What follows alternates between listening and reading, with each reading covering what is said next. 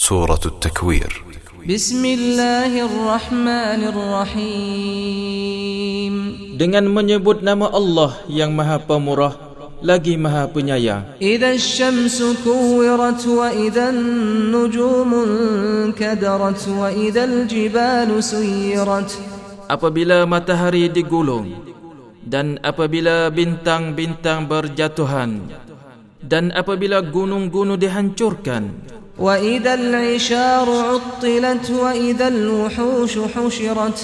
dan apabila unta-unta yang bunting ditinggalkan dan apabila binatang-binatang liar dikumpulkan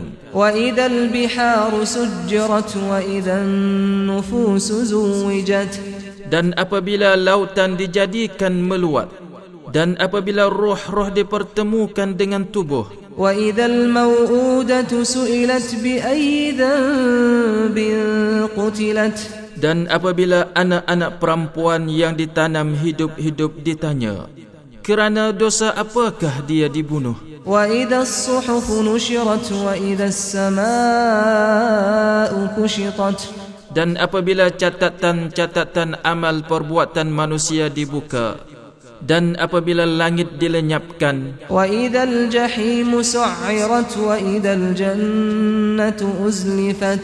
dan apabila neraka jahim dinyalakan dan apabila syurga didekatkan alimat nafsum ma ahdarat. maka tiap jiwa akan mengetahui apa yang telah dikerjakannya. Fala uqsimu bil khunnasil jawaril kunnas. Sungguh aku bersumpah dengan bintang-bintang yang beredar dan terbenam. Wallaili idza as'asa was-subhi idza tanaffas.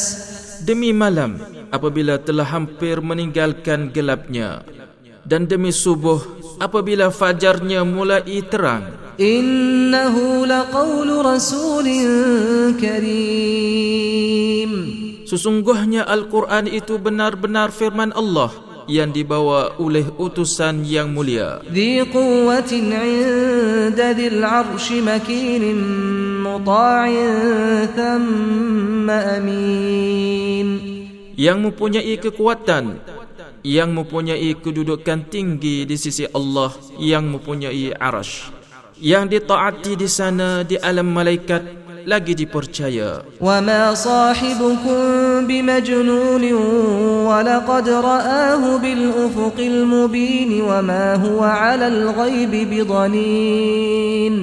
Dan temanmu Muhammad itu bukanlah sekali-kali orang yang gila.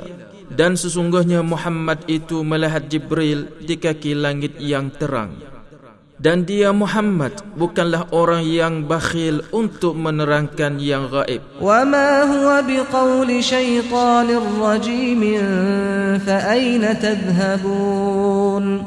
Dan Al-Quran itu bukanlah perkataan syaitan yang kena rejam maka kemanakah kamu akan pergi? In huwa illa dhikrun lil alamin liman syaa'a minkum an yastaqim.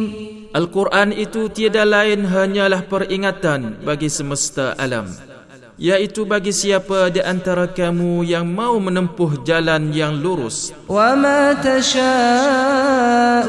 illa an yasha Allah rabbul alamin.